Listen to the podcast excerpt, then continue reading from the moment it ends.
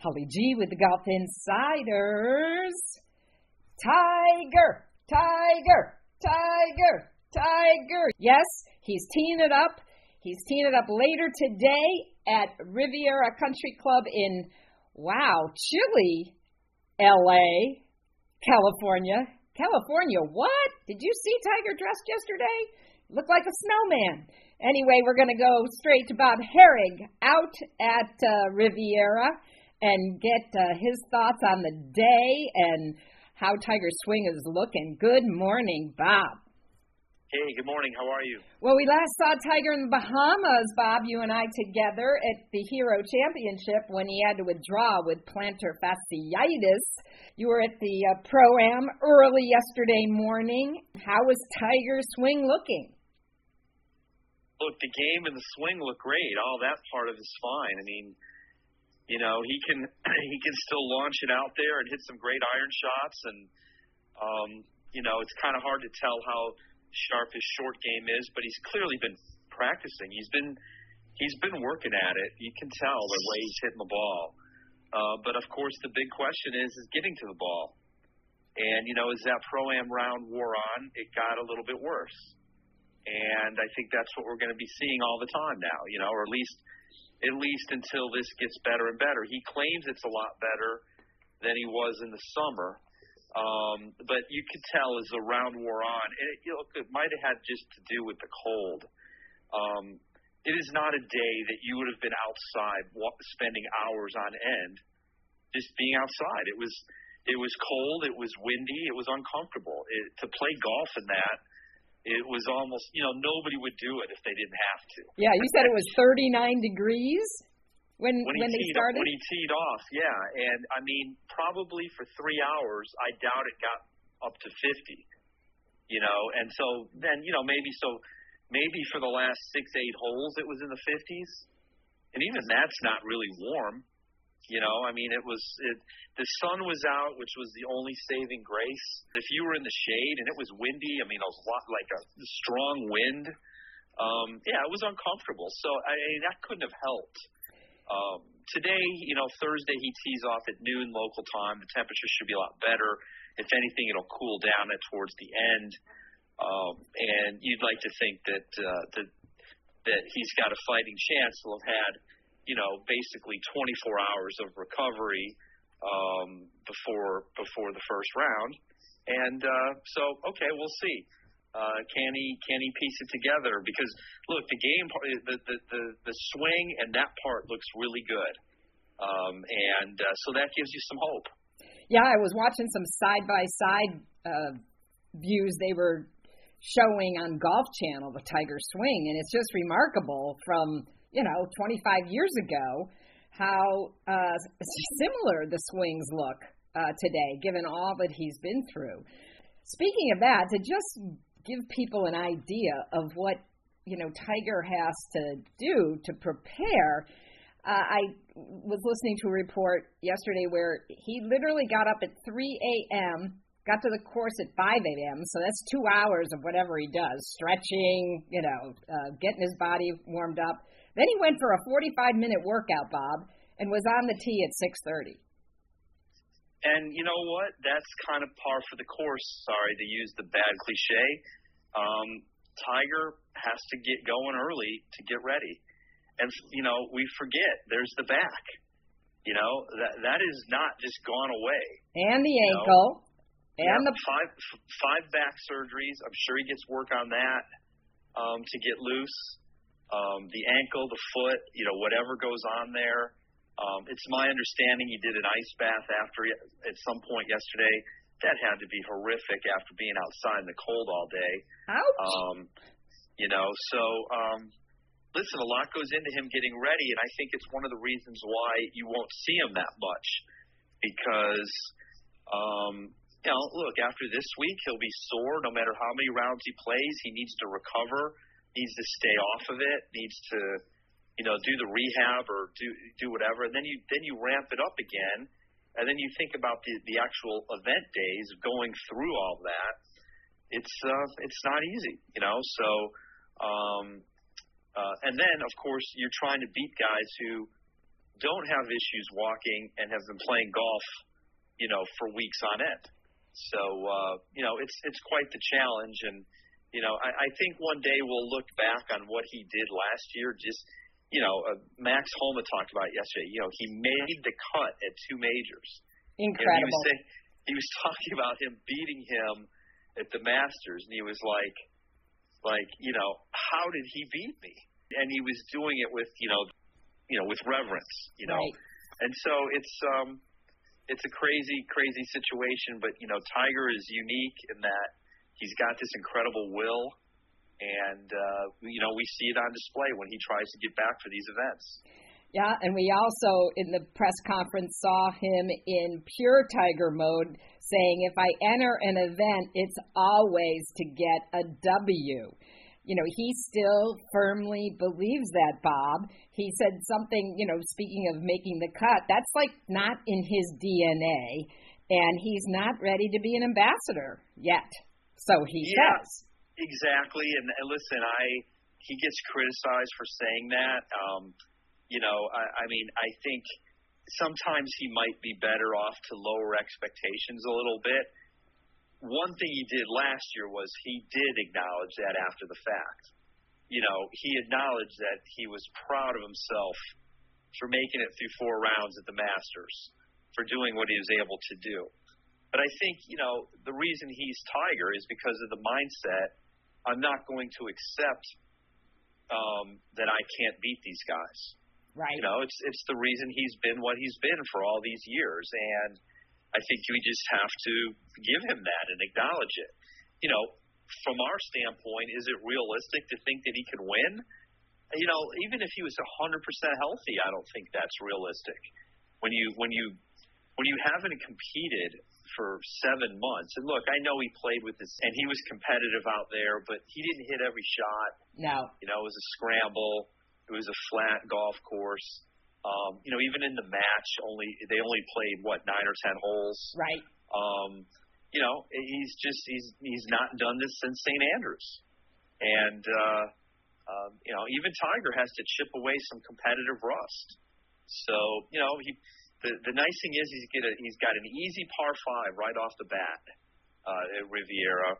You know, um, it would be it would be helpful for him to to, to make a birdie there and, and, and get him get himself just a little bit of confidence right away and take advantage of, of, of a day where the weather is, is not going to be as much of a hindrance to him.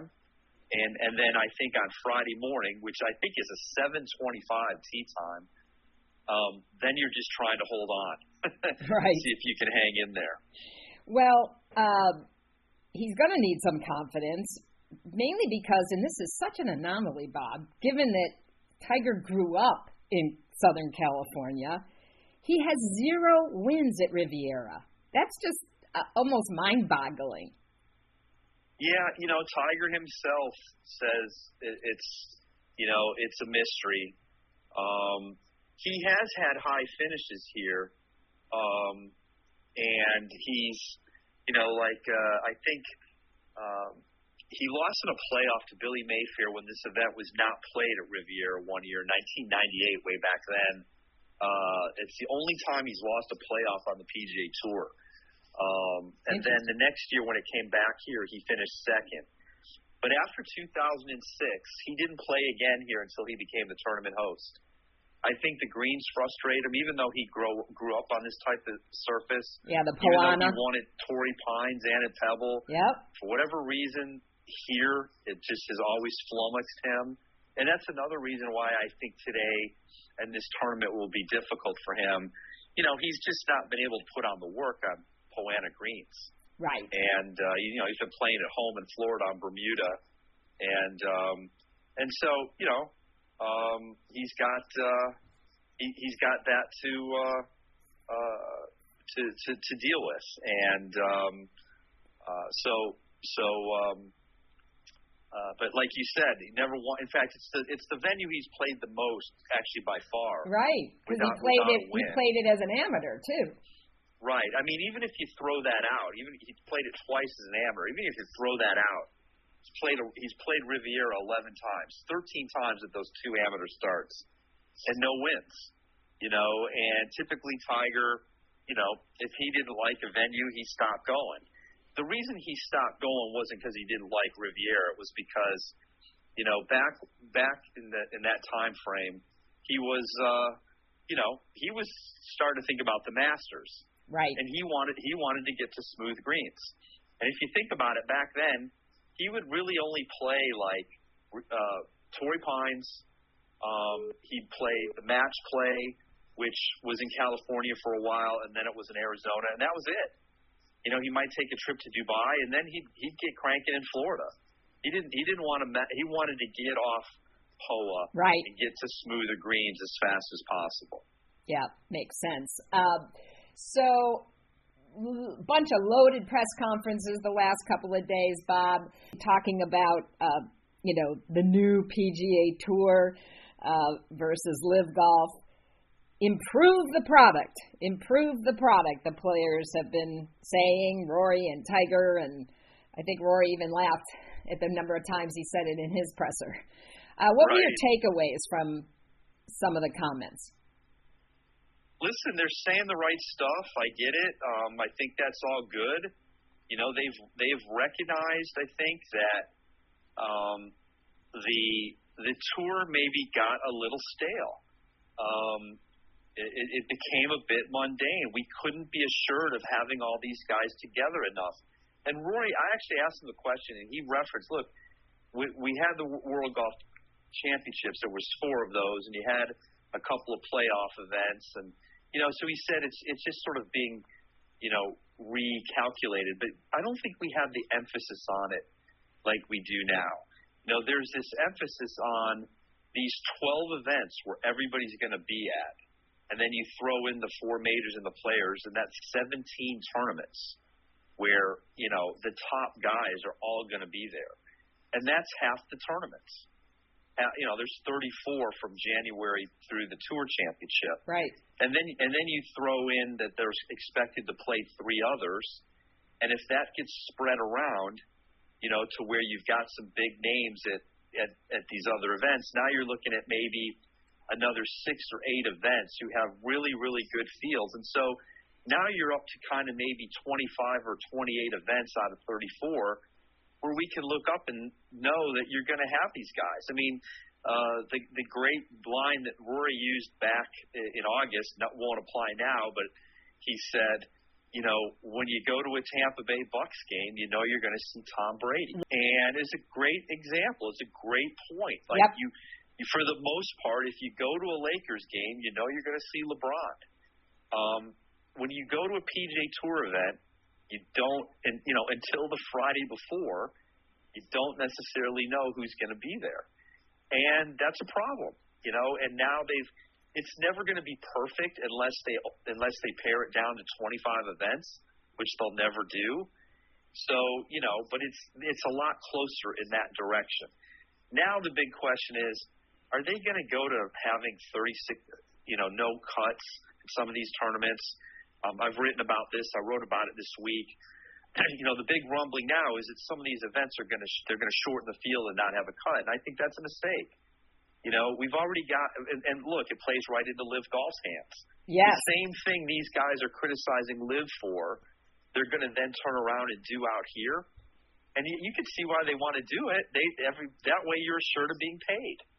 You know, if you if if they just took the invitationals, this, the Arnold Palmer Memorial, and made them 78 player no cut events with $20 million purses.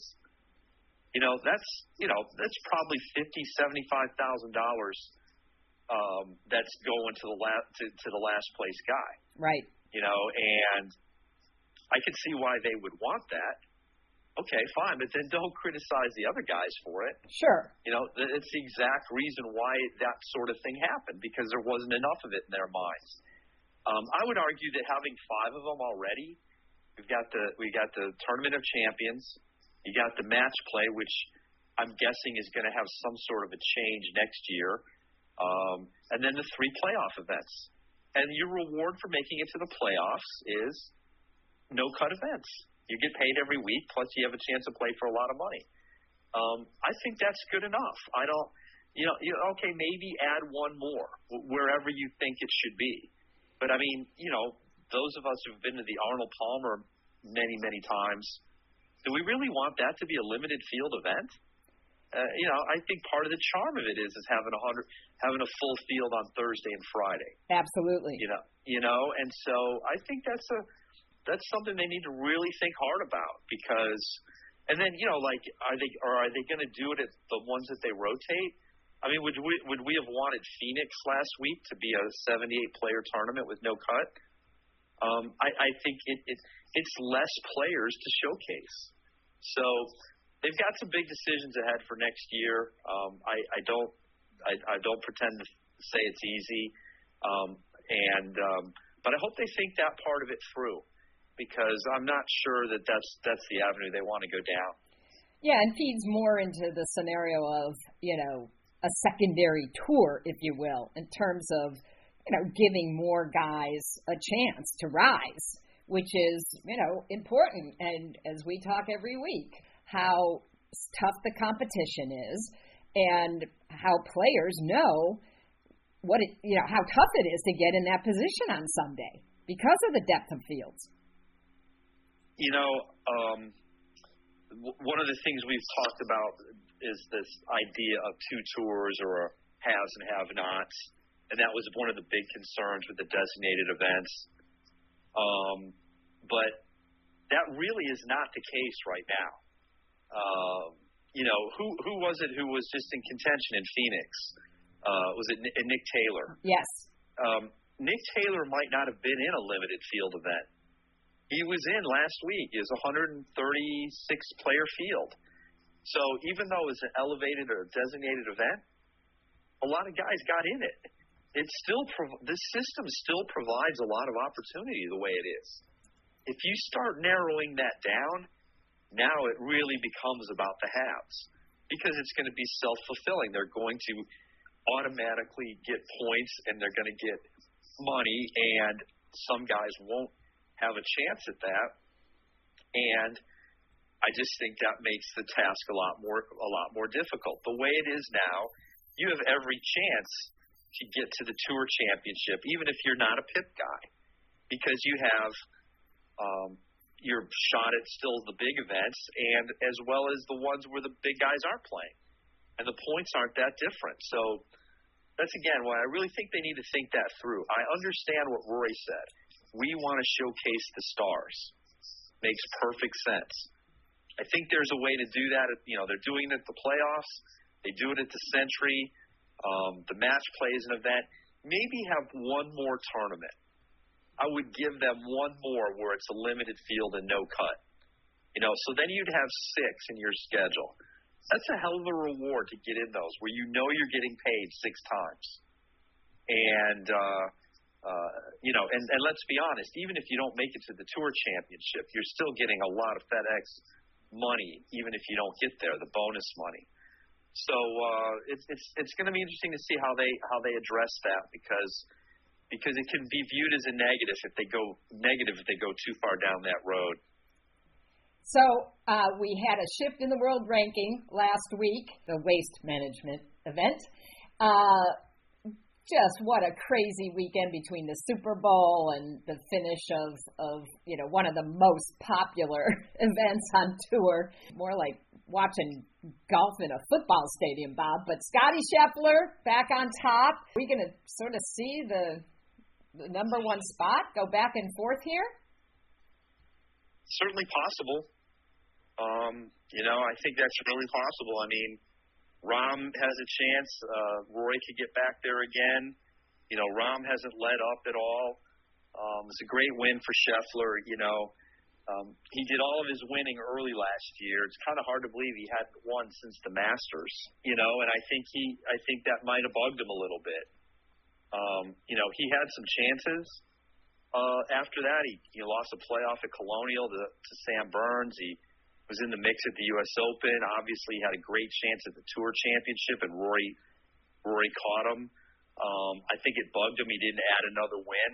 I think it's I think it's cool that um, that uh, he did it again. It's it's it's you know not that he needed validation, but it's validation You know, good for him. And uh, five tour wins now. It's got to be a little bit of a relief to get another one, and and I think that that frees him up. And obviously, you know, he's played a lot of good golf.